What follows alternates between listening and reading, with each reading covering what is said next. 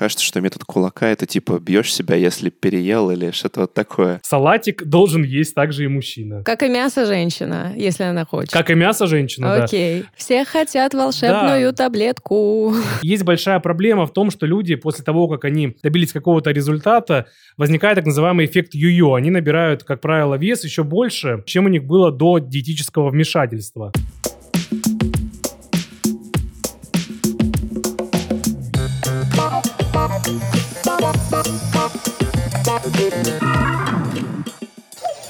Доброго здоровица! Это подкаст о здоровье и качестве жизни без шапки. И с вами, как всегда, его ведущие Антон Бойко и Полина Полищук. Сегодня мы обсудим предмет самых ожесточенных споров – еду.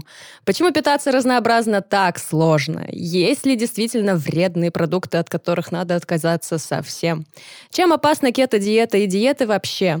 Об этом всем мы решили поговорить с нашим сегодняшним гостем, врачом-диетологом, сооснователем образовательного центра Body Coach, автором блога «Доктор Бурлаков» и вообще автором всяких угарных текстов про еду и про мифы о ней Александром Бурлаковым. Александр, здравствуйте, очень рада вас снова слышать. Да, здравствуйте, тоже очень рад, спасибо, что позвали. Итак, первый вопрос.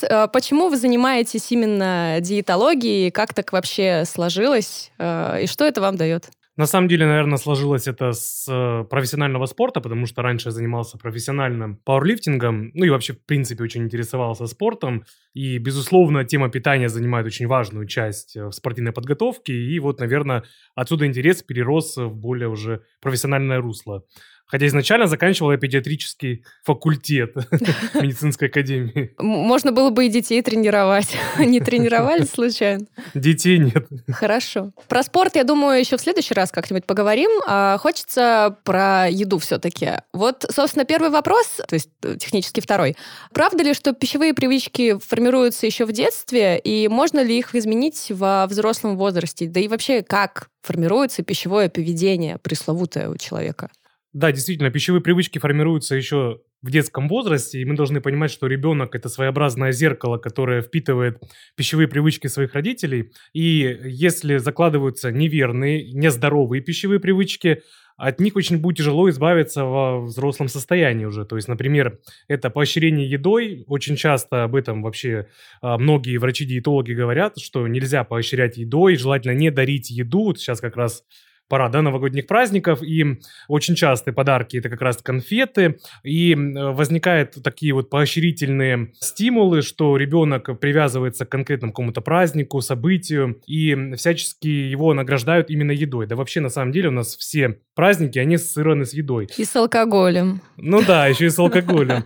Очень редко, если мы даже празднуем день рождения, можно сказать друзьям: давайте мы поедем не на шашлыки, например, а покатаемся, не знаю, на лыжах, например.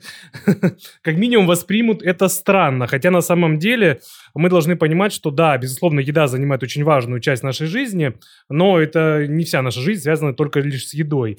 И вот такие, как поощрение едой, потом наказание едой. Далее это очень часто такие нездоровые пищевые привычки, которых мы не замечаем. Это еда с отвлекающим фактором, то есть, например, за просмотром телевидения, там, Ютуба, ленты Инстаграм и так далее.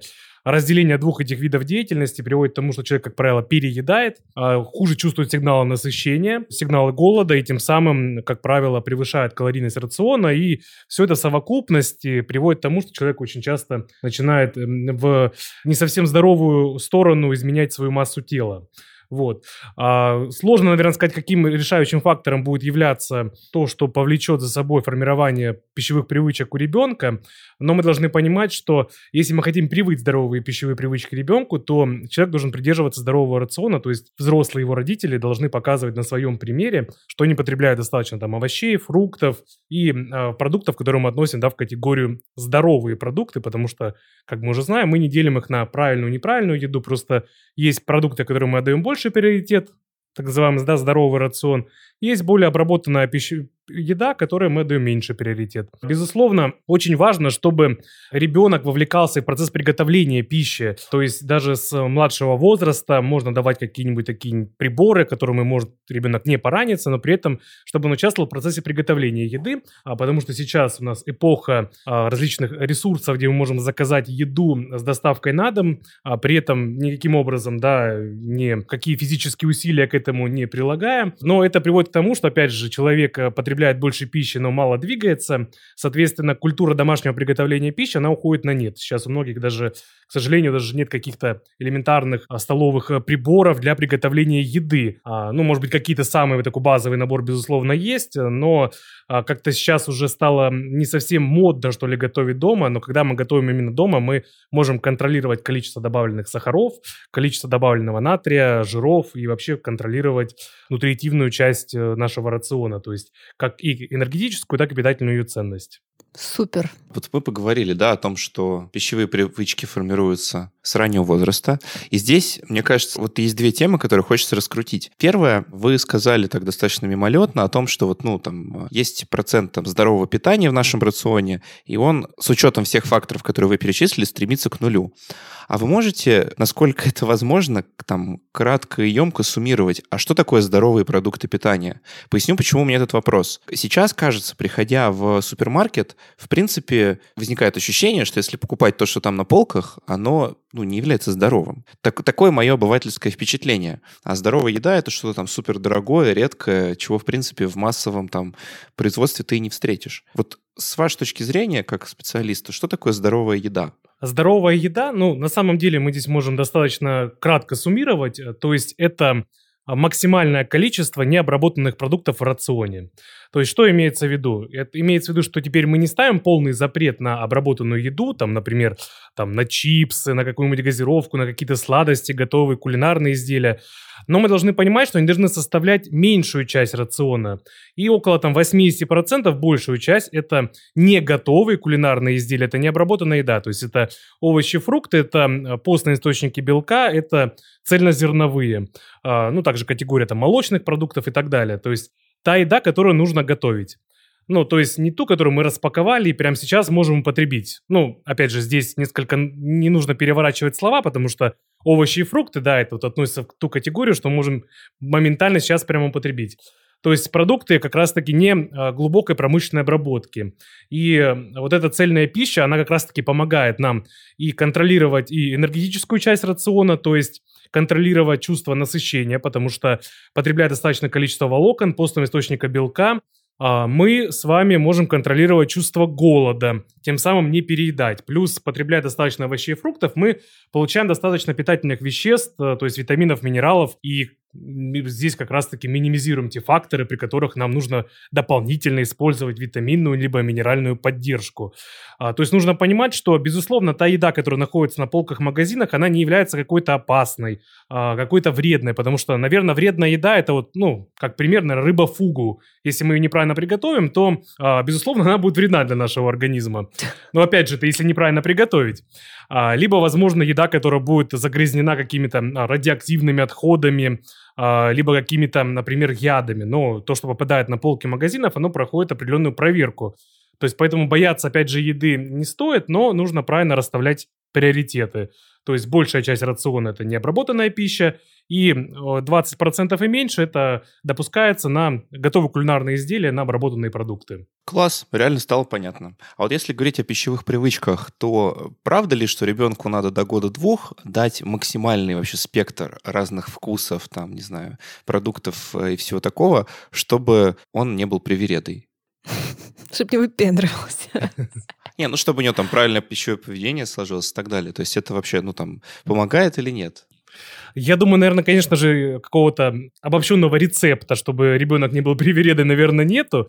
Но, безусловно, мы должны приучить к тому, что есть разнообразная пища, и потому что одно из основ здорового рациона – это питаться разнообразной пищей, то есть не концентрироваться только на каком-то ограниченном наборе продуктов. Поэтому было бы, конечно же, неплохо, чтобы познакомить с разными вкусами, с разной вкусовой палитрой, для того, чтобы вот ребенок, опять же, у него формировалось такое представление, что здоровый рацион – это не что-то только вареное, да, такое постное, что обычно, да, вот в обывательском мы представляем, там, какой-нибудь какое-нибудь смузи из цветной капусты или сельдерея, а что это различная палитра вкусов, и комбинируя разные продукты, мы можем добиваться достаточно очень классных вкусовых качеств у еды. И это замечательно на самом деле. Ну и комбинируя также различные специи. А вот еще такой момент. К нам приходил тут, значит, вопросик от коллег моих, причем из медредакции Купрума. И одна из девчонок спрашивает, вот почему вообще у людей возникают проблемы с питанием, почему так сложно соблюдать правила какого-то ну, здорового, разнообразного, полноценного питания? Она говорит, ну,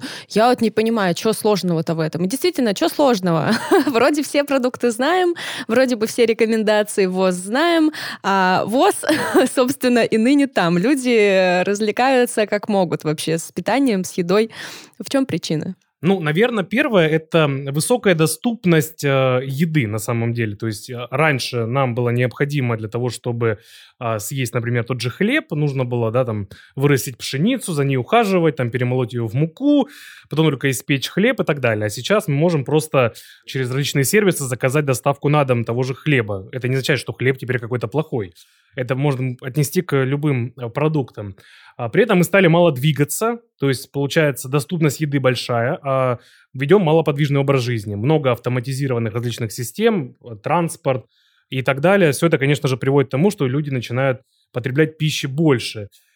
Плюс мы должны понимать, что здоровый рацион – это формирование именно пищевых привычек, которые формируются на всю жизнь. Часто мы воспринимаем какие-то рекомендации по питанию на короткой дистанции, что вот сейчас я, наверное, там год или, там, может быть, полгода или там к Новому году достаточно овощей и фруктов буду есть, а потом как бы уже когда там массу тела, например, скорректирую, либо когда достигну каких-то результатов, то я могу уже опять вернуться к обработанной пище. Но мы должны понимать, что это не так, что это долгосрочная перспектива, что нужно каждый день над собой работать, формируя эти здоровые пищевые привычки. Это не такой уж легкий процесс, потому что я очень часто так говорю, что как, например, похудеть, либо как питаться в рамках здорового рациона нам уже давно известно, но как вот эти привычки внедрить в практику, еще не до конца понятно. Здесь единого рецепта, к сожалению, до конца нет. И даже такая возникает проблема очень часто у специалистов, то есть чем больше по питанию э, знаешь, и чем более осведомлен, тем тяжелее придерживаться каких-то рекомендаций по питанию. Такое тоже порой бывает. Потому что, как правило, мы привыкли, что должна быть какая-то диета, она должна быть на какой-то коротком э, промежутке времени, должна какие-то продукты обязательно исключать из рациона. И таким, наверное, рекомендациям очень часто в широкой массе легче пользоваться, чем принять тот факт, что да, наше э, питание не базируется лишь на каком-то определенном наборе продуктов, и что важно более широко смотреть на вообще то, что мы с вами потребляем. Поэтому, да, действительно, есть такая проблема, как эти рекомендации воплотить на практике. И не всегда получается, к сожалению. Здесь я, кстати, поделюсь. На самом-то деле кажется, что проблема... Вот вы, интересно, что вы думаете на этот счет. Проблема диет, вот в, в той трактовке, в которой они нам подаются, она в основном в том, что а, они продают какой-то результат. В то время как важен-то не результат, важен процесс, важна система. То есть э, люди бегут к какой-то цели, ее достигают, а потом, ну, как бы рука сама тянется к бигмаку, и хочется верхнюю пуговичку на животе расстегнуть, да, и как бы расслабиться. Вот. А когда у человека система, ну, тогда устойчивые результаты возникают. Но продать систему сложнее, потому что это долгие шаги, которые нужно как бы всю жизнь им следовать, чтобы реально видеть какой-то, так сказать, устойчивый результат. А продать минус пять килограмм, ну, просто легче человеку. Все хотят волшебную да. таблетку, волшебный продукт, волшебное все. Да, безусловно. Плюс, если мы скажем, что здоровый рацион, он продает здоровье, то есть именно снижает риск хронических заболеваний, как правило, человека, наверное, это не цепляет, как какие-то факторы, связанные с внешностью. То есть, когда человеку говорят, что вот вы будете придерживаться минус пять килограмм на весах, человек такой, о, вижу результат. А то, что человек будет понимать, что, наверное, у него, например, риск там, сахарного диабета снизится, ну, как-то это же когда-то там будет, возможно, его и не будет, это же все-таки, все-таки риск просто. Да, здесь действительно, наверное, сложнее продать какую-то идею, а идея здоровья очень тяжело продается. Вот, кстати, о специалистах. Хочется небольшой блог посвятить просто вот моим любимым специалистам, собственно, диетологам и нутрициологам. Если насчет врачей и диетологов еще хоть немножко что-то понятно, но и то не всем. С нутрициологами вообще какая-то дичь происходит, потому что иногда такое ощущение, что можно купить, не знаю, диплом в подземном переходе и всем потом БАДы с известного сайта выписывать. Вот вообще в чем разница между этими специалистами и когда к кому нужно идти, и должно ли быть у них медицинское образование? Да, на самом деле сейчас, наверное, нутрициология очень популярна, то есть огромное количество различных курсов и прочее. Мы должны понимать, что диетология – это раздел медицины, а нутрициология – это раздел гигиены питания. Соответственно, диетолог – это врач с высшим медицинским образованием, нутрициолог не обязательно должен быть с высшим образованием и даже с медицинским образованием. И даже со средним. Да, то есть, по сути, он может быть без какого-то образования. Сюда еще накладывается такая проблема, что у нас нет никаких регулирующих законов в плане нутрициологии, именно нутрициологов, то есть не существует профессиональных стандартов, как это есть в европейских странах, например, там в Чехии, либо как это есть в Великобритании. То есть у нас официально такой специальности нет. То есть, по сути, любой человек, который а, дает какие-то рекомендации, связанные с рационом, уже может называть себя нутрициологом. А, безусловно, если пойти от а, здравого смысла, мы должны понимать, что нутрициолог – это человек, который помогает, например, воплотить на практике рекомендации лечащего врача, помогает воплотить на практике рекомендации диетолога, который э, помогает э, сформировать как раз-таки тот называемый здоровый рацион и внедрить эти пищевые привычки, которые доносят до человека об основных таких фактах, как энергетический, пластический обмен, какие кулинарным способом мы должны готовить еду для того, чтобы сохранить максимум ее питательную ценность. Что нутрициолог не должен делать, я, наверное, вот так, наверное, расскажу, потому что будет более, наверное, понятно. Безусловно, он не должен назначать какие-то анализы. Это, наверное, вот одна из таких больших проблем сейчас, лабораторная диагностика, потому что, чтобы назначать анализы, нужно, помимо того, что иметь высшее медицинское образование, нужно разбираться, что такое нормальное распределение, например, что такое различные ошибки лабораторной диагностики на преаналитическом, аналитическом, постаналитическом этапе, что такое ошибка базового процента, и нужно понимать вообще, как лабораторная диагностика интегрируется в клинический поиск, что анализы не назначаются просто так, они должны менять либо тактику лечения, либо помогать в дифференциальной диагностике и постановке диагноза. То есть для этого нужно иметь медицинское образование. Безусловно, нутрициолог не должен назначать и БАДы, и лекарственные препараты, и очень часто, наверное, сейчас будет шок для тех, кто слушает, что нутрициолог не может назначать БАДы. Да, действительно, это так, потому что это прерогатива доктора. Ну и сразу забегая вперед, несколько, что и то не так много случаев, когда действительно обоснованно будет прием тех или иных биологически активных добавок. И то их должен назначать, опять же, лечащий врач. Помимо этого, ну, лекарственные препараты, я думаю, все прекрасно понимают, все в здравом, опять же, уме, что лекарственные препараты должен назначать, опять же, только лечащий врач, врач-диетолог, ну, если есть, опять же, в рамках его компетенции, но не нутрициолог. А, безусловно, это не означает, что нутрициологи какие-то плохие, а, да, и должны теперь всячески их ругать. Не хватает такого количества, наверное, врачей-диетологов для того, чтобы работать с населением. Поэтому в целом нутрициологи – это неплохие специалисты, если они знают свои рамки компетенции, и они их не переходят. То есть если они занимаются вот конкретно формированием здоровых пищевых привычек, назовем это вот так, а они переходят в рамки уже либо там психологов, либо я сейчас начал встречать таких нутрициологов, которые занимаются проблемой расстройств пищевого поведения. То есть, хотя это даже не прерогатива, даже не врача-диетолога, им занимается врач-психиатр, психотерапевт. То есть, вот, как, если кратко, то это как-то вот так. А как в данном случае отличить нормального нутрициолога от ненормального? То есть, в целом, то, что есть разница там про БАДы и про анализы, как такой звоночек, это, на самом деле, очень полезно, что я думаю, что этим злоупотребляют как раз. Но как понять, что нутрициолог нормальный? Может, ему какой-то можно задать проверочный вопрос, который сразу, ну, там, то есть разделяет, условно говоря, шарлатана на и нормального специалиста? Да и диетолога тоже. Диетологи некоторые там как, как зарядят просто, что вот ты толстый, худей там и так далее. Хотя, по идее, вообще так не стоит говорить. Наверное, одного проверочного вопроса, наверное, нет. Ну, я бы спросил, что такое плохая еда? Или вот назвать там перечень продуктов, которые нужно всем исключить из рациона. И здесь мы уже можем понять, что если будут называться наши такие популярные триады, это вот сахар, глютен и молочка, опять же, безосновательно всем подряд массово исключать, и человек, специалист несет это в массы, то это уже, наверное, человек не за научный подход, как минимум, в нутрициологии. Нутрициология – это вообще научная дисциплина. То есть, соответственно, должен придерживаться научного подхода, безусловно. А также, безусловно, если в общении с нутрициологом начинается не с того, что стоит включить в рацион, а опять же начинается разговор с запретов. То есть очень часто, опять же, мы можем услышать вот рекомендации: нужно это из рациона убрать, это исключить, это ограничить. А что, собственно, нужно включать в рацион, это вот часто не проговаривается. Хотя нужно идти от обратного, то есть нутрициолог должен расширять пищевые горизонты, а не ставить необоснованные запреты.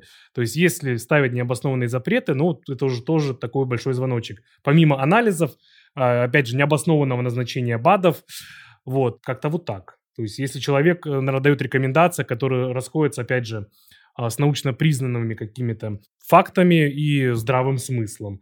Но, опять же, тут очень сложно отличить иногда здравый смысл О, да. от того, что действительно, да, от лжи какой-нибудь. Потому что критическое мышление, к сожалению, сформировано у нас не у всех достаточно хорошо, чтобы это сделать. Ну и плюс, как бы, сфера питания достаточно сложная и популярная при этом. И тяжело это порой сделать. Слово «диета», наверное, мне кажется, я слышу, как и все остальные, всю, всю жизнь, просто с глубокого детства. Диета, диета, диета, диета. И в основном это употребляется для похудения. Редко ты это слышишь, когда это действительно применимо как-то к, к здоровью. Вот, собственно, любые диеты – это ограничение себя в каких-то продуктах, и такие ограничения как-то отражаются на организме. А вот насколько диеты вообще могут быть полезны, и, или же это все-таки своего рода стресс? Ну, тут, понятное дело, надо, наверное, разделить диету, которую назначает врач, с диетой, которую, не знаю, назначает фитнес-тренер, что само по себе странно иногда. Ну, наверное, любая диета – это будет стресс, потому что диета подразумевает это какие-то ограничения, какие-то изменения в рационе на какой-то определенный промежуток времени.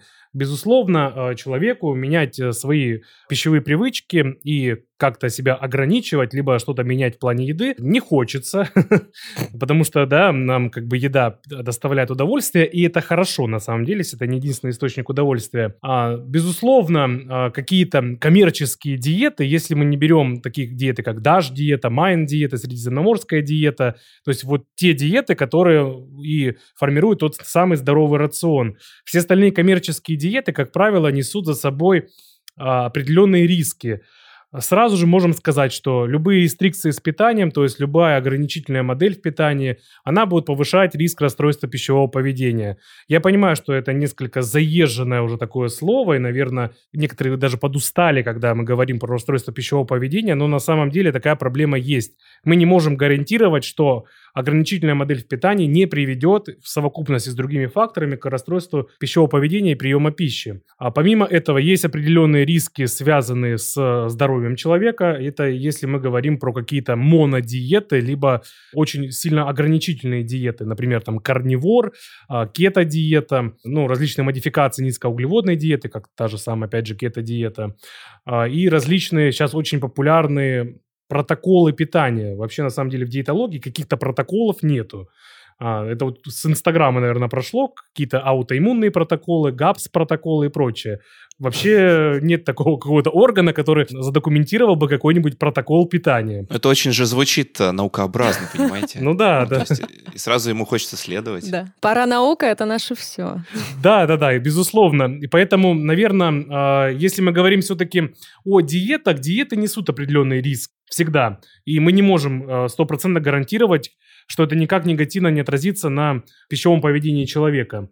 Если мы говорим про постепенную модификацию, опять же, пищевых привычек, постепенное внедрение вот основ здорового рациона, то, безусловно, такой проблемы не будет. А вот интересно, вы затронули три диеты. Я, честно говоря, вот, ну, далек, наверное, от этого, и я только Средиземноморскую оттуда узнал. А можете рассказать про них? Вот вы, вы привели это как три примера, ну, как бы нормальных моделей питания, которые формируют нормальные привычки. Слово «диета» к ним, то есть есть вот эти диеты, грубо говоря, диета здорового человека, да, есть диеты, ну, уже более экспериментального или коммерческого. Курильщика. Ну, да, я, я не стал этого говорить, но да, да, да, а, которые, там, не знаю, для уже коммерческих целей используются, либо являются следствием какой-то моды, там, палеодиета, ну, и так далее. Вот. Можете вот про вот эти три рассказать? Там DASH, кажется, средиземноморская еще какая-то. Да, DASH, MIND диета. На самом деле это, можно их так назвать, это модификация средиземноморской диеты.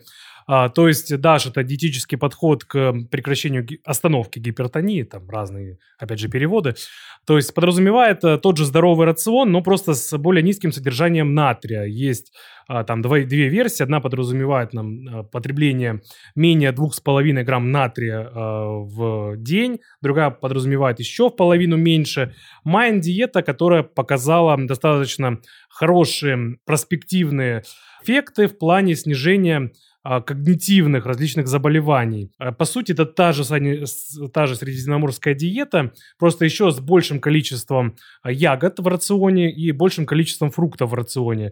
Опять же, большим ограничением обработанной еды и обязательно потребление достаточного количества рыбы, содержащей полиненасыщенные жирные кислоты омега-три. То есть, по сути, это на самом деле такие синонимы, все эти три диеты, DASH, MIND диета, средиземноморская, просто небольшие их модификации на самом деле. А меньше натрия, в смысле хлорида натрия, поваренной соли? Да, поваренной соли, да. Окей. А как вот их назначают человеку? Да, исходя из чего? То есть, как рекомендуется та или иная диета, в принципе? Ну, из, исходя из факторов риска, то есть если у человека есть гипертоническая болезнь, например, то, наверное, будет показана DASH-диета, помимо э, основной да, линии лечения и там, модификации образа жизни. Вот. Если у человека есть факторы риска, связанные там, с деменцией, например, болезнью Альцгеймера, то, может, показана будет майн-диета. Ну и, соответственно, любому человеку будет показана средиземноморская диета как основа здорового рациона. А если пиццу каждый день есть побольше, это, то это тоже средиземноморская диета? Да, серьезно. Вот а сколько кусок? Один, два, три, десять. Вот, знаете, этот мем с пиццей, когда там я стал есть вместо пяти, шести кусочков пиццы три, и там просто пицца поделенная на три куска. И все. Нет какого-то, опять же, да, стандарта, потому что будет зависеть от энергетических потребностей, да, человека. Uh, у нас разный возраст, рост, пол, масса тела, физическая активность. И то есть кому-то можно будет в день там, и один кусочек пиццы, а кому-то даже целую пиццу, если будет, например, какой-нибудь там профессиональный спортсмен, например, там, Майкл Фелпс, например, у него там энергетическая ценность рациона в сутки составляла почти двенадцать тысяч килокалорий. Соответственно, конечно же, из необработанной пищи, только из необработанной пищи тяжело такую калорийность будет добиться. Поэтому, наверное, вот ему можно было и там и две пиццы съесть. Соответственно, очень часто там можно такую услышать фразу, что если хотите чуть больше есть, нужно больше двигаться. То есть мы должны это компенсировать. Компенсировать эту энергию. То есть если мы хотим чаще пиццу, например, потреблять и больше кусочек, надо, значит, как-то двигаться. Но это не означает, что мы должны теперь отрабатывать еду. Да, вот я хотела да, как раз сказать. Потому что я, я, так, я так понял, что сейчас может сформироваться, опять же, такое представление. Нет, здесь потому что, опять же, отработка еды – это, опять же, нездоровый фактор пищевого поведения. То есть мы должны на постоянной основе быть активными. То есть вот у нас постоянная активность, мы занимаемся там любым видом деятельности физической, которая нам комфортна. То есть не обязательно должен быть какой-то тренажерный зал, это не обязательно должно быть там плавание и так далее. То есть то, что комфортно. Кому-то комфортно пешком ходить много, пожалуйста. Кому-то комфортно ходить на танцы, окей, тоже отличный вид активности и так далее. Кому-то, может быть, просто гулять с домашними животными, например. Тоже, пожалуйста. Угу. Всегда вот вместе с диетой идет такое слово, как калории. И последние несколько лет я вот постоянно слышу про то, что считать калории в некоторых случаях действительно не, необходимо. Слышу много критики, например, такого подхода. Вот можете разъяснить, кому этого делать не стоит? Когда нужно считать калории, когда нет? И нуж, должен ли это назначать именно, ну, врач все-таки, а не сам по себе ты такой, а, ща буду считать, а потом сорвусь? Здесь, на самом деле, с калорией все так неоднозначно, потому что есть вообще сторонники, которые говорят, что э, калорий не существует. То есть вы вот видели, видели хоть раз калорию вживую? То есть, ну да, допустим, кванты света мы тоже не видели, как и электроны вживую, но почему-то мы говорим, что они существуют. При этом всем у нас, если мы откроем международный документ единиц измерения Си, мы не увидим там калорию, потому что калория внесистемная единица. И мы очень часто на продуктах видим помимо э, килокалорий килоджоули, да. Потому что вот джоули у нас является системной единицей. Но на самом деле здесь без разницы, как мы будем измерять энергетическую ценность пищи там, в калориях, джоулях. От этого морковка не станет там, более или менее калорийной. То есть энергии, как она содержала определенное количество, также и будет содержать. А, безусловно, подсчет калорий – это один из методов контроля рациона. Условный, безусловно, потому что мы достоверно не можем знать, какое количество энергии сто процентов мы получим из того или иного продукта. То есть, например, если мы говорим с вами о белках, то мы, наверное, слышали, что один грамм белка – это четыре килокалории. Это уже с так называемым коэффициентом аутотера или от Вотера, там, опять же, разные, да, эти транслитерации автора есть. Что подразумевается? Что калорийность еды получена в калориметрической бомбе, в которой образцы еды сжигают, да, ну, назовем так, до золы, ну, более обывательским языком. Наш организм не перерабатывает еду так же эффективно, как эта калориметрическая бомба. Поэтому, безусловно, появилась необходимость в том, чтобы как-то пересчитать, сколько же у нас тратится энергии на переваривание, всасывание, на выведение. И вот Аутотер, он взял там добровольцев, и э, их рацион был очень четко посчитан по энергетической составляющей. И также мочу и кал э, своих подопытных он сжигал в калориметрии. Таким образом, вывел эти коэффициенты. Опять же, безусловно, это любая, по, любой подсчет калорий – это условность, потому что эти коэффициенты чуть могут отличаться э, у разного человека. Да? А, но это не означает теперь, что у нас калорийность не распространяется на человека, как и закон сохранения энергии, как и другие физические законы. Вот. А, и мы должны понимать, что да, мы используем такой инструмент иногда в работе, как подсчет калорий. Да, он не супер точный, потому что человеческий организм не робот, да, не автомобиль, в который мы залили определенное количество бензина и точно знаем, что проедем такое-то расстояние. И даже с автомобилем не всегда так, потому что там, да, разные погодные условия. Кто не обсыхал на дороге. Да, да, да. Даже здесь точно мы не можем подрасчитать. Но, тем не менее, более точного инструмента на данный момент у нас нет. Иногда нам приходится действительно использовать этот метод в работе с пациентами. И тут возникает, безусловно, вопрос. У некоторых людей очень сильная зацикленность на цифрах при подсчетах калорий, и это может быть фактором, опять же, к повышению риска расстройства пищевого поведения. Но мы не можем со стопроцентной вероятностью сказать, что именно подсчет калорий приведет человеку к расстройству пищевого поведения, потому что должны быть также другие сопутствующие факторы. Плюс мы не говорим же, что вот здоровая тарелка, например, такой тоже метод, который не подразумевает подсчет калорий, что он разрешает есть в любом объеме любую еду, да, в неограниченном количестве. То есть там есть тоже определенный подсчет. Там метод ладони, метод кулака, метод там, большого пальца и так далее. То есть часто комбинируется с методом тарелки. То есть там тоже есть определенный подсчет. Да, наверное, за счет того, что люди часто зацикливаются на э, различных вот этих фэт-секретах и приложениях, калькуляторах калорий, наверное, чаще может возникать такая ситуация. Но для людей, у которых очень сложно в начале своего пути как-то сформировать здоровые пищевые привычки и вообще понять, как еда действует на организм, то есть в плане энергетических потребностей, подсчет калорий может иметь место как начальный способ, а потом, например, перейти на метод здоровой тарелки. Если мы говорим о спортсменах, то там, безусловно, только подсчет калорий. Если мы говорим о профессиональном спорте, потому что там нужно четко понимать, сколько спортсмен будет получать тех или иных нутриентов по его, да, физической активности для того, чтобы нивелировать все эти энерготраты и обеспечить достаточным количеством там, строительного материала и материала для восстановления в период нагрузок. Но даже у спортсменов можно применять, например, в период между соревнованиями также метод здоровой тарелки. То есть также можно комбинировать. Поэтому, наверное, я бы не стал сильно ругать метод подсчета калорий. Он имеет место быть, а, как такой начальный способ для того, чтобы вообще понять, что такое энергия из еды, а, и как эта энергия вообще влияет на наш организм. И понять очень такое простое иногда правило, что дефицит калорий действительно работает. Хоть он и является несколько условным дефицитом. Здесь сразу в несколько тем хочется погрузиться. Первое, и давайте с этого начнем. Вы сказали о методе здоровой тарелки, методе большого пальца, ладони и кулака. Можете рассказать, что это такое? Потому что мне, например, как бы кажется, что метод кулака — это типа бьешь себя, если переел или что-то вот такое. То есть как бы... Затыкаешь себе рот кулаком просто. А ладонь — это пощечина. Большой палец даже не хочу. Тогда было бы удобнее уже тейп использовать, народ. Логично. Значит, есть метод, так называемый метод здоровой тарелки. Я думаю, про него многие слышали. Когда мы тарелку делим на определенные части, на пропорции, как правило, диаметр тарелки составляет в женщин, для женщин примерно двадцать один - двадцать два сантиметра, для мужчин двадцать три - двадцать четыре сантиметра. Мы тарелку делим на пополам. Вначале одну половину заполняем овощами и фруктами, вторую половинку делим еще напополам и заполняем ее цельнозерновыми и постными источниками белка. И вот у нас получается вот этот вот прием пищи, который каждый, каждый прием пищи у нас должен составлять из такой вот тарелки.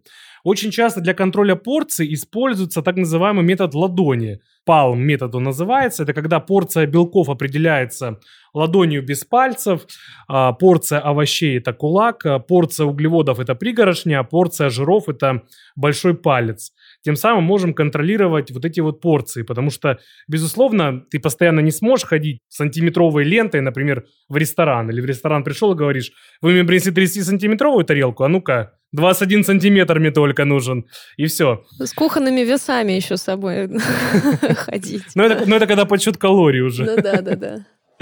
Вот, соответственно, мы, получается, включаем в здоровую тарелку все пищевые группы, и в зависимости от этого диаметра, и в зависимости от этого распределения мы уже питаемся. То есть таким способом мы можем контролировать размер порций каждого блюда. Например, там шоколад составляет один палец, там, например, что-то из кондитерского, там, два пальца, молоко, молочные продукты, то есть это, опять же, порция с кулак. Ну, так достаточно удобно. Да, это условный метод, безусловно, он не такой точный, как, например, подсчет калорий, но мы здесь не должны тогда взвешивать еду, в этом нет такой большой необходимости. То есть это очень удобно на самом деле. Угу. И вот следующий вопрос был, и на самом деле вы, кажется, на него ответили. Полина слышит калории, а я часто слышу ка бэ жэ у, белки, жиры, углеводы. Какой должна быть, не знаю, оптимальная пропорция того или иного? Из того, что вы говорите, кажется, что вот эти методы как раз и позволяют оценить, какой должна быть более-менее там здоровая пропорция. Ну что вы вообще на это можете сказать? Ну там, блин, или углеводы, например. У меня друзья, они вообще не едят ничего из углеводов, потому что им сказали, что углеводы – это плохо.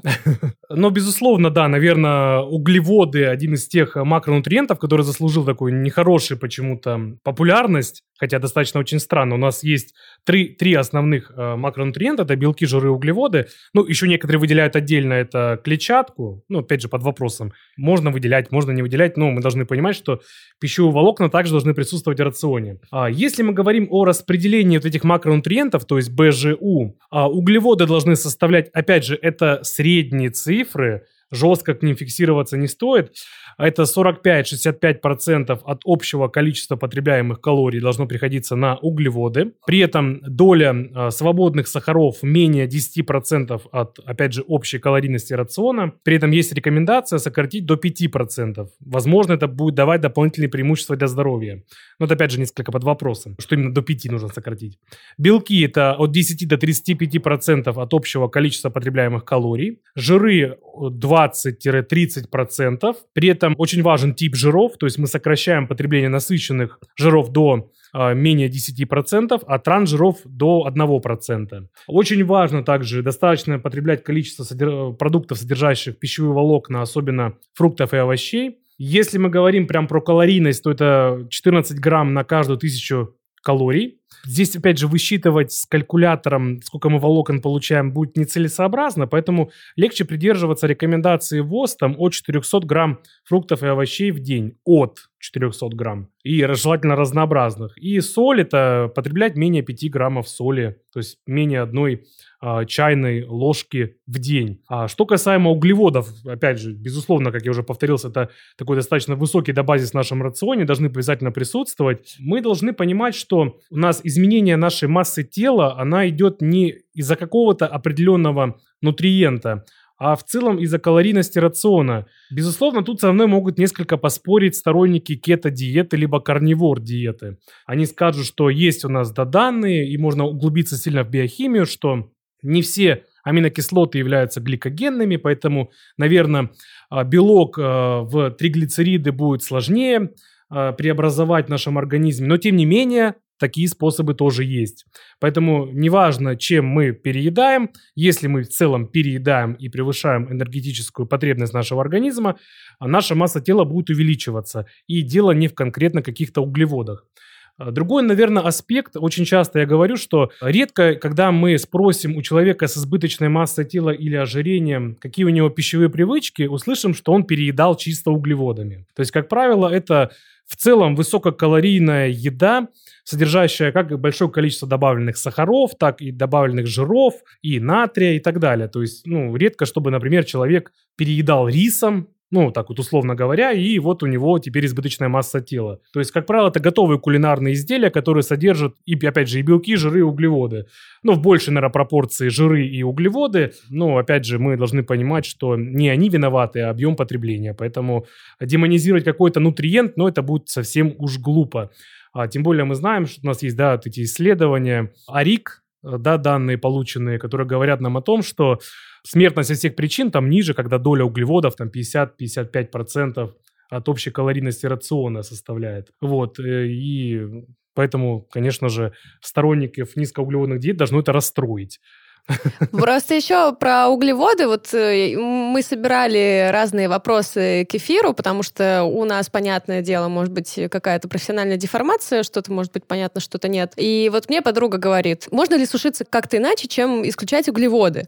Я говорю, а зачем ты их вообще исключаешь? Она говорит, ну, когда я вот исключаю из рациона всякое мучное, значит, там пасту и все такое, то вот у меня результаты лучше, я, значит, значит, и там как-то рельефнее выгляжу, и подтянете, и вода не так задерживается. Ну, она, к слову, там, модели и все такое. И есть ли вот какое-то рациональное зерно в том, что углеводы вот таким людям есть смысл исключать для того, чтобы как-то там профессионально хорошо выглядеть, или все-таки они могут отрегулировать свои занятия спортом, я не знаю, свой рацион, и спокойно, там, не знаю, пасту эту есть? Если, опять же, мы посмотрим на клинические исследования, то мы увидим, что низкоуглеводные диеты диеты не приводят к большей потере веса при одинаковой энергетической ценности рациона.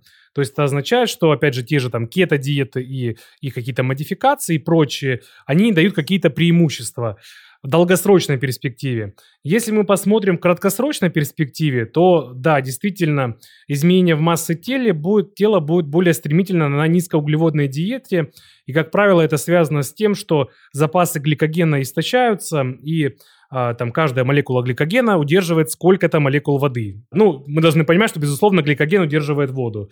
И э, с тем, что человек теряет водный компонент, безусловно, ему кажется, что динамика более стремительная на низкоуглеводной диете. Но, опять же, на долгосрочной перспективе разницы не будет никакой. А здесь возникает, опять же, вопрос, зачем сушиться, потому что термин, наверное, сушка – это из профессионального спорта, да. И здесь, опять же, и по опыту э, своему в плане работы с профессиональными спортсменами скажу, что действительно, когда, например, э, с, работаешь с бойцами смешанных единоборств, приходится на так называемые весогонки, то есть спортсмен должен войти в определенную весовую категорию. Мы сокращаем долю углеводов.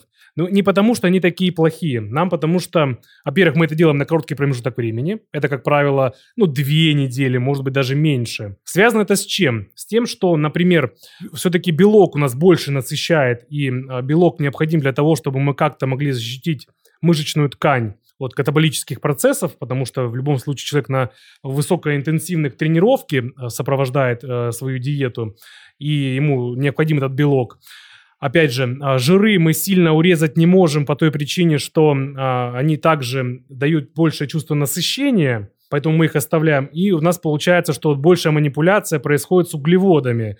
Но, опять же, это на короткий промежуток времени, и это не означает, что мы полностью отказываемся от углеводов. Просто мы их сокращаем, а долю белка э, в рационе увеличиваем. В целом, если взять... Э, те виды спорта, где не требуется именно какой-то определенной массы тела, а требуется, например, какой-то там рельеф и какая-то мышечная композиция, то есть, например, бодибилдинг, то, работая с такими спортсменами, мы не исключаем углеводы из рациона, они присутствуют, и можно добиваться таких же результатов, потому что дефицит калорий, то есть дефицит энергии, он будет распространяться на любого человека. И, соответственно, все эти законы будут распространяться. Просто, видите, с профессиональными спортсменами в определенных категориях спорта есть такие манипуляции на короткий промежуток времени, как такая экстренная мера. Но, опять же, те спортсмены отдают себе отчет, что, опять же, есть определенные риски, и они идут на эти риски, потому что профессиональный спорт, он ну, не совсем связан с здоровьем, если честно сказать.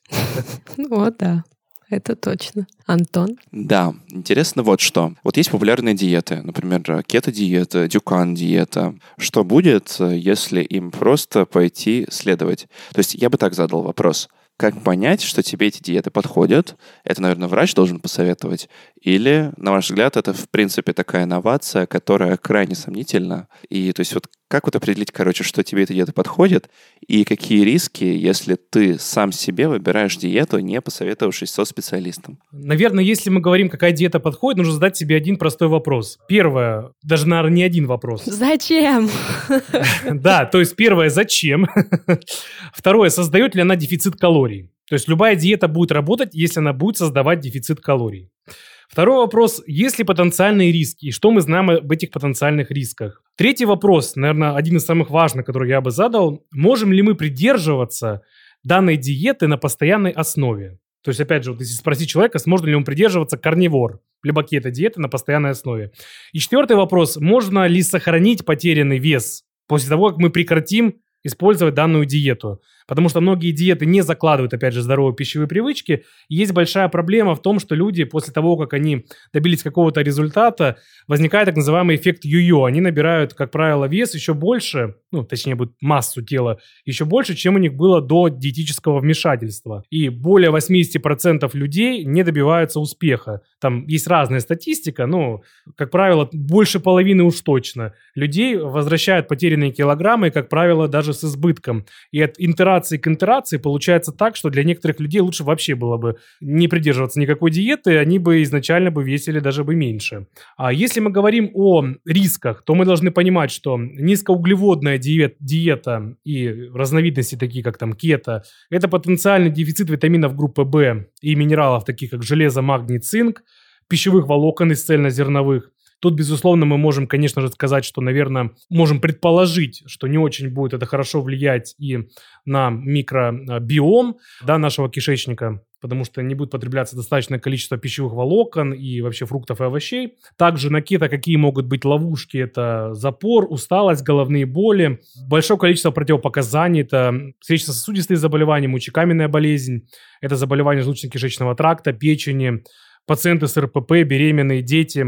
Если мы говорим, например, про периодическое голодание, то такие могут быть ловушки, как усиленная привязанность к пище, опять же, противопоказания, такие как сахарный диабет, использование лекарств, которые требуют приема пищи. Опять же, люди с, точнее, беременные, дети и кормящие, также это будут противопоказания. Здесь просто есть большая проблема. Если мы говорим про мою, в кавычках, любимую кето-диету, мало долгосрочных исследований о ее негативном влиянии, потому что в основном все исследования идут из исследований на детях, с резистентной формой эпилепсии, очень мало исследований на взрослых, и чтобы взрослые придерживались долго. Высокий уровень отсева, отсева в этих исследованиях, то есть ну, никто не хочет придерживаться, например, там, кето-диеты десять лет. Возможно, какие-то такие люди есть, даже кто потом слушать подкасты будет, они, возможно, найдутся. Но в клинических исследованиях они не нашлись. Поэтому мы... а, пишите в комментариях. Мне кажется, там просто будет гореть все в комментах. Вот, поэтому мы должны понимать, что, безусловно, потенциальные риски есть. Сто процентов сказать, что эти риски возникнут, мы опять тоже не можем. Но если есть вероятность возникновения этого риска, зачем лишний раз подвергать себя опасности? Наверное, так. Ну и плюс, опять же, наша любимая, то, что а, любая рестрикция с питанием, это, опять же, повышает риск расстройства пищевого поведения. Угу. Давайте тогда последний вопрос по диетам, а остальные пятнадцать минут оставшиеся посвятим вот вопросикам всяким от коллег и слушателей и всяким мифам о питании. Вот можете сказать топ-три, на ваш взгляд, самых странных диет за последний год, о которых вы слышали? Потому что каждый год появляется какая-нибудь хрень э, или не совсем хрень. Э, и просто вот мне, например, там, не знаю, друзья, знакомые, там, иногда с пеной у рта, там, вот, когда кето появилось, что вот, у меня там кетоновые тела, ты посмотри, какой результат. И я такая, да-да-да. Вот слышали ли вы что-нибудь странное такое за последний год? Конечно. Ну, наверное, первое, это такое, опять же, в кавычках, мое любимое, это карнивор-диета. Это диета хищников, которая подразумевает, что человек питается лишь только красным мясом. То есть все другие продукты он из рациона исключает. То есть, то есть вообще только, только им и все? И больше ничего? Да. Ну, ну там еще иногда допускается сливочное масло. Хищники, где сливочное масло находят? Практич- и практически все, да. То есть фруктов, овощей, цельных злаков там нет. Жесть. Ну, действительно, это очень странное.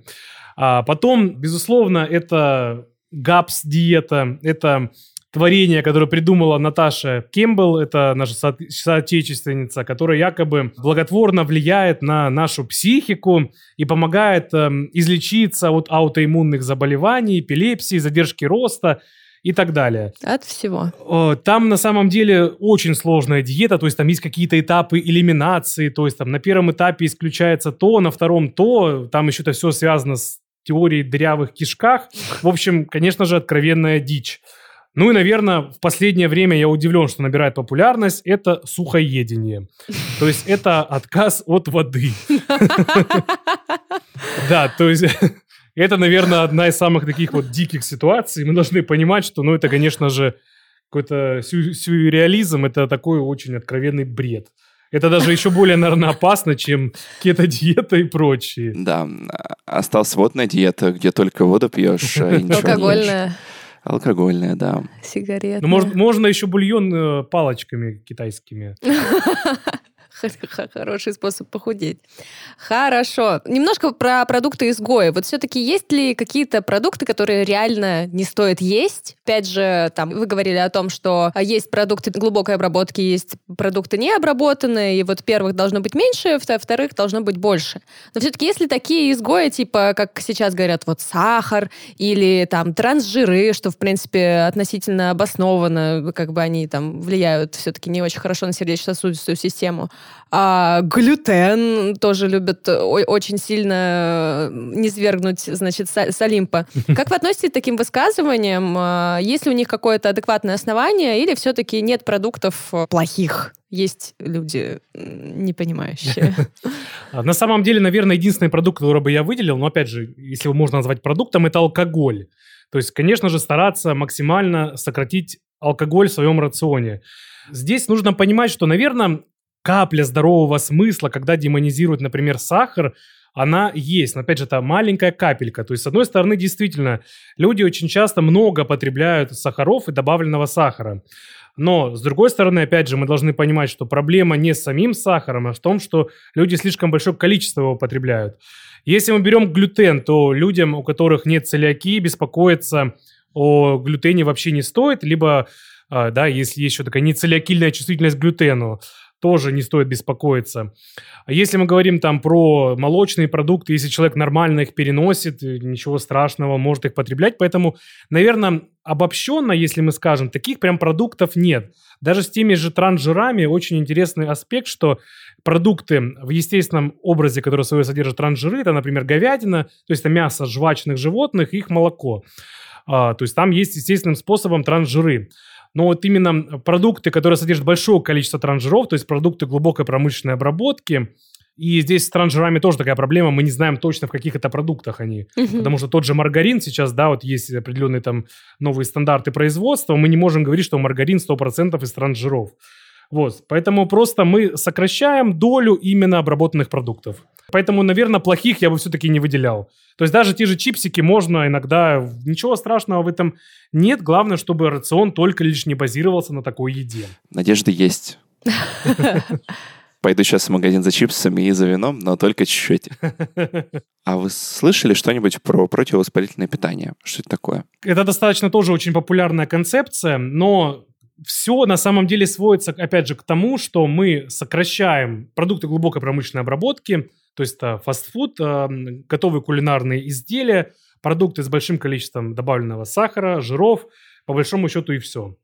То есть, по сути, какой-то про, про, противовоспалительной диеты, либо, наоборот, питания провоспалительного у нас, как такового у нас нету. То есть, если мы придерживаемся, опять же, концепции здорового рациона. То есть, какой-то определенный продукт. Я вообще, на самом деле, не люблю, когда какой-то определенный продукт, к нему привязывают какие-то свойства, особенно негативные. Потому что, первое, мы не питаемся лишь одним продуктом. То есть, нет такого человека, который питается лишь только, например, там, куриными яйцами. Второе, то есть, наше питание – это совокупность различных продуктов, и на это все еще накладываются наши пищевые привычки, объем потребления и так далее. Вот это очень важно. То есть нужно смотреть именно более обобщенно на питание человека, а не концентрироваться на одном продукте. Угу. Я вот прям хочу этот вопрос следующий за- зачитать вслух, ничего не меняя. Это вопрос от коллеги, от одного из авторов Купрума. Она спрашивает: считается, что мужиков надо кормить сытно и вкусно, и обязательно, чтобы мясо было, а теточки и салатиком обойдутся. Правда ли это, что меню мужчин должно быть питательнее, с чем-то связанное? Или мужские и женские порции – это такая же шляпа, как девичьи и мальчуковые игрушки? Ну, сразу видно, журналист вопрос писал, да. Я, конечно же, скажу, что мужчину нужно кормить вкусно. Солидарен. А женщину? Но мы должны, наверное, понимать, что э, все-таки мы отличаемся, да, мужчина от женщины. Э, у мужчин, как правило, больше э, мышечной массы. Э, и, безусловно, э, вот эта мышечная ткань требует большего количества энергии. Наверное, все-таки порции не отличаются. Потому что даже сегодня, да, когда я называл ту же параметры здоровой тарелки, я говорил, что эти параметры, да, вот разные. То есть, там, если для а, женщины это там двадцать один - двадцать два сантиметра, для мужчины там двадцать три - двадцать четыре сантиметра. То есть, безусловно, чуть больше. Ну и в целом, наверное, мужчины, как правило, больше весят, там, больше рост. Это никаким образом не должно ущемлять женщин. То есть, э, это как бы все... Как есть, как у нас создано, да, природой на самом деле. А, но, опять же, здесь могу поспорить, что, безусловно, помимо мяса в рационе должно присутствовать также достаточное количество овощей и цельных злаков в рационе и у мужчины тоже. То есть салатик должен есть также и мужчина, конечно же. Как, как и мясо женщина, если она хочет. Как и мясо женщина, да. Окей. А если здесь, опять же, посмотрим на рекомендации по потреблению красного мяса, да, вот мы знаем, что есть у нас рекомендации по сокращению потребления там до пятьсот грамм в неделю. Там тоже, на самом деле, все так сложно с этими данными, потому что все будет зависеть от других факторов питания. Ну, да, вот красное мясо чуть мы подсокращаем, особенно обработанное красное мясо. Угу. Но, опять же, не говорит никто, что вообще теперь под строгим запретом сардельки и сосиски. Да я просто еще к, к этому вопросу мимас вспомнила, знаете, вот он многих э, девчонок бесит, и меня в том числе, когда там, не знаю, как картинка со стоков, где если женщина ест, она ржет и ест салат, и там подпись, типа, салат смешно шутит. А мужик всегда ест огромный кусок мяса. Ты думаешь, блин, я хочу мясо, дайте мне мясо, отвалиться своим салатом. Ладно, это от этого отойдем, мы поняли, хорошо. Давай, Антон, дальше по вопросам. Да, даже не знаю, какой выбрать. Ну ладно, выберу следующий по списку. Значит, без БАДов и добавок говорят, что никуда. Я цитирую, я не знаю, кто говорит, что без БАДов и добавок никуда, но окей. Нужны ли человеку БАДы? Какие нужны? Что в них опасного? Хороший вопрос, на самом деле, актуальный. Да, вопрос очень хороший и очень даже актуальный, даже более чем. Наверное, если мы говорим про биологически активные добавки, то, наверное, в широкой своей массе прям какого-то обязательного списка, который должен потреблять человек, не существует. Я не являюсь каким-то бадоборцем, да, вот меня часто воспринимают, что я как там очень негативно высказываюсь по, по-, по поводу всех этих добавок. Нет, я понимаю прекрасно, что есть некоторые обстоятельства, когда это, возможно, обоснованно может быть, то есть вот когда у нас, да, связано с пандемией эта вся ситуация, из аптек, например, пропал витамин Д, да, там Вигантол пропал, и Аквадотрим пропал, и ряд других. И, наверное, в этой ситуации человеку с, витамин, с дефицитом витамина D лучше уже тогда было бы, конечно же, взять, наверное, тогда БАД с э, витамином D. Ну, такие ситуации и различные другие. Есть такие небольшие исключения. А если мы говорим а, о каких-то витаминах и минералах, то только вот витамин D у нас, да, есть рекомендация по профилактическому приему. также по фолиевой кислоте для женщин, которые планируют беременность. И если мы говорим о людях там, старше там, сорок пять лет, если я не ошибаюсь, сейчас там по поводу витамина В двенадцать есть да, определенные вопросы. Ну и, например, то, что соль должна быть йодирована. Ну и для беременных, например, да, йод также рекомендуется. Но какие-то других у нас э, каких рекомендаций, чтобы массово рекомендовать прием витаминов, минералов или каких-то биологических активных добавок у нас нет.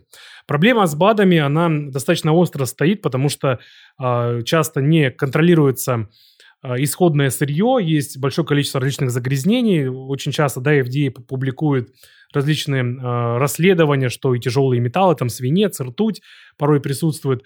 То, что заявленные концентрации действующего вещества, они очень сильно разнятся с реальными. Что очень часто находятся различные премиси, например, что там, добавки с мелатонином часто загрязнены серотонином, и нет никакой корреляции с ценой на эти добавки и с производителем. Поэтому проблема с качеством, она, безусловно, есть. Конечно же, здесь могут сказать, а как же у нас с лекарственными препаратами? Ведь лекарственные препараты у нас тоже имеют определенные... Да, и побочные эффекты, и э, часто бывают да, различные некачественные препараты. Да, такая проблема тоже есть. Тем не менее, когда человеку назначается лекарственный препарат, э, как и врач, так и пациент, он, наверное, больше себе отдает отчет, что это лекарственное вещество, и оно может иметь определенные побочные эффекты. А часто биологические добавки воспринимают как абсолютно безобидное. Но мы должны понимать, что если что-то работает, то оно будет иметь определенные последствия, в том числе и ряд побочных эффектов. То есть, если вещество никаким образом не вызывает никакие побочные эффекты, то, наверное, это гомеопатия. Вот. Ну и то мы там знаем, что, опять же, тоже не всегда так все просто, что иногда действительно в гомеопатии присутствуют те вещества, которые там не должны быть, да, которые несут вред, хотя там действующего вещества и нет. Вот, поэтому нужно иметь определенную настороженность. То есть это теперь не означает, что мы должны пугаться как-то добавок. Иногда, да, в том же там у профессиональных спортсменов э, допустимо там прием, например, там креатиновых добавок, добавок, э, какие у нас еще, ну тот же, наверное, протеин, когда человек, э, спортсмен не может обеспечить достаточное количество из цельной пищи потребления белка. Но это, опять же, какие-то исключительные у нас случаи. В своей массе нет. БАДы в большинстве случаев нам не нужны. В большинстве, опять же. Это хорошая новость. Кошелек стал легче, потому что, да, много этого сейчас кажется на полках. Всякие сети торговые объявляют, что они больше не лекарственных препаратов будут продавать и так далее. Появляются всякие антистрессы, всякие магнии, омеги-три. Я еще помню, наверное, Никита Жуков говорил в нашем самом первом выпуске, что нахрена вам омегу-три есть, ага. которая лежала хрен знает, извините, где, в каком состоянии, когда можно съесть просто сочного лосося, где будет самая живая кислота в самом чистом виде. Я вот, я вот даже добавлю, вот мы можем по таким пунктам очень коротко пройтись. То есть первое, когда человек вот решил попить какие-то БАДы, первый вопрос, который он должен задать, какие эффекты он ожидает. То есть, потому что мы очень часто привыкли к таким наукообразным фразам, как повышение иммунитета, там, улучшение работоспособности. Задать вопрос, что конкретно данное вещество будет делать. Второй вопрос, который мы должны задать, что я знаю о безопасности? Потому что очень часто мы порой ничего не знаем. Особенно, если это комбинация каких-то различных ингредиентов. Потому что очень часто, знаете, возникает такое ощущение, что какую-то комплексную добавку делали по принципу вот... На складе завалялось, там, подмели с пола что-то, вот у нас тут авашганда, давайте вот мы ее закинем, там вот витамин Е еще туда закинем, то еще. То есть непонятно вообще по какому принципу именно вот эта комбинация была. А потом вопрос, есть ли рекомендации по приему таких добавок в научно обоснованных рекомендациях по питанию, ну, например, ВОЗ. Потом вопрос, могу ли я получить вещества из э, данной добавки, получить из еды? То есть обязательно ли мне пить эту данную добавку? Или, может быть, все-таки еду? Затем, последний, наверное, такой вопрос. Если заявляется, что добавка лечит все, там, от э, облысения до натоптышей на пятки, то э, почему же тогда данную добавку не зарегистрировали как лекарственное средство? Ведь все мы слышим про страшилки Биг Фармы, и можно было бы заработать больше денег. Ну, такой саркастический несколько, да, вопрос, но тем не менее. Окей. Вот пишут, как насчет того, чтобы меньше есть и больше пить воды?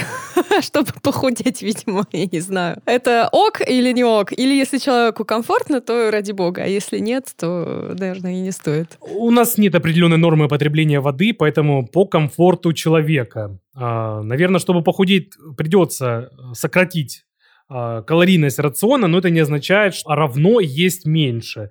Потому что часто мы постепенно модифицируем рацион, то есть включаем овощи цельнозерновые, и человеку иногда кажется, что по объему он стал даже, допустим, больше есть. Поэтому, наверное, не всегда так. Ну, в привычном понимании, конечно. Я бы хотел задать два вопроса, на самом деле, если Давай. Позволишь, Полин. Да, конечно. Первый сакральный, сакраментальный. На ночь можно есть или нельзя? Ну, здесь мы должны понимать, что речь идет об ужине, либо прям приеме пищи, прям непосредственно перед сном. Здесь нужно понимать два аспекта, что если будет какой-то плотный прием пищи прям вот перед сном, он может влиять на качество сна. Если, опять же, человек будет ложиться вообще голодным, это, опять же, может влиять на качество сна. Поэтому прием пищи в вечернее время, опять же, он же может быть э, и просто по комфорту человека так, чтобы он не влиял на качество сна. Угу. Ну, то есть, условно говоря, если с тяжелым животом ляжешь, то это чувство, скорее всего, не позволит тебе, ну, там, глубоко заснуть, да. грубо говоря. Ну, и плюс это может повысить вероятность, например, там, изжоги, у кого там есть гастроэзофагальная рефлюксная болезнь, например.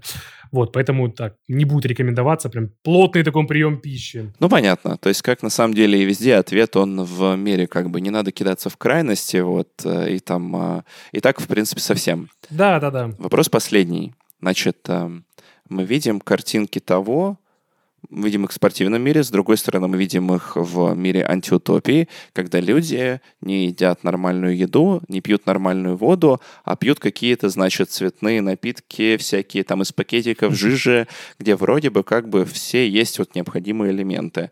И вот вопрос такой, возможно ли в жизни, в принципе, в обычной, полностью перейти на подобный рацион, который состоит из, скажем так, синтетически созданных э, нутриентах. Вы как специалист видите вообще такое будущее, где мы будем... Или как «Матрица». Вот сейчас же «Матрица» новая вышла, они же там на корабле, там на выходоносоре, и едят вот эту мешанину, скажем так, белого цвета, и говорили, ну, зато здесь невкусно, но зато все собрано. Это реальная картина будущего, как вы думаете?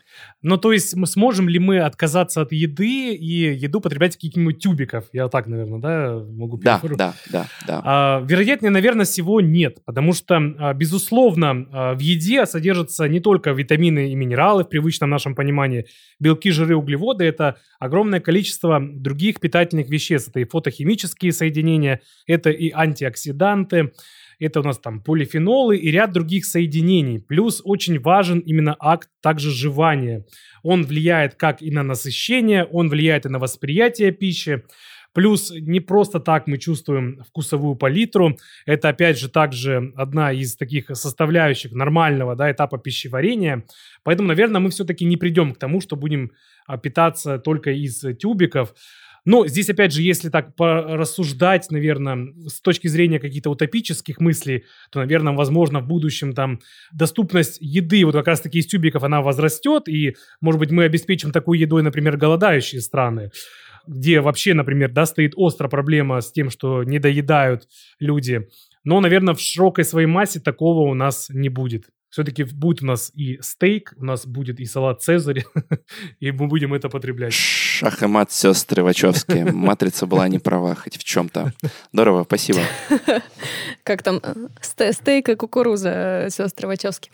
А, ну что ж, Александр, большое спасибо, что были сегодня с нами. Я надеюсь, мы еще вас позовем и послушаем. И надеюсь, что этот выпуск будет полезен для многих и развеет э, все сомнения и тревоги по поводу еды. Ну что ж, друзья, в описании выпуска мы оставили полезные ссылки. Об оценках и отзывах тоже не забывайте. Подписывайтесь на наш подкаст везде, где только можно. Мы есть на всех платформах.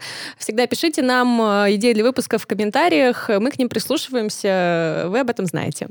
И также слушайте «Фуфлоу» подкаст, где мы разбираем бесполезные методы лечения и совершенно ненужные бессмысленные препараты. Читайте наши медиа о здоровье Купрум. Задавайте вопросы нашему боту-справочнику в Телеграме. Продвинем доказательную медицину без доказательного экстремизма вместе. Всем пока. Пока-пока. Пока.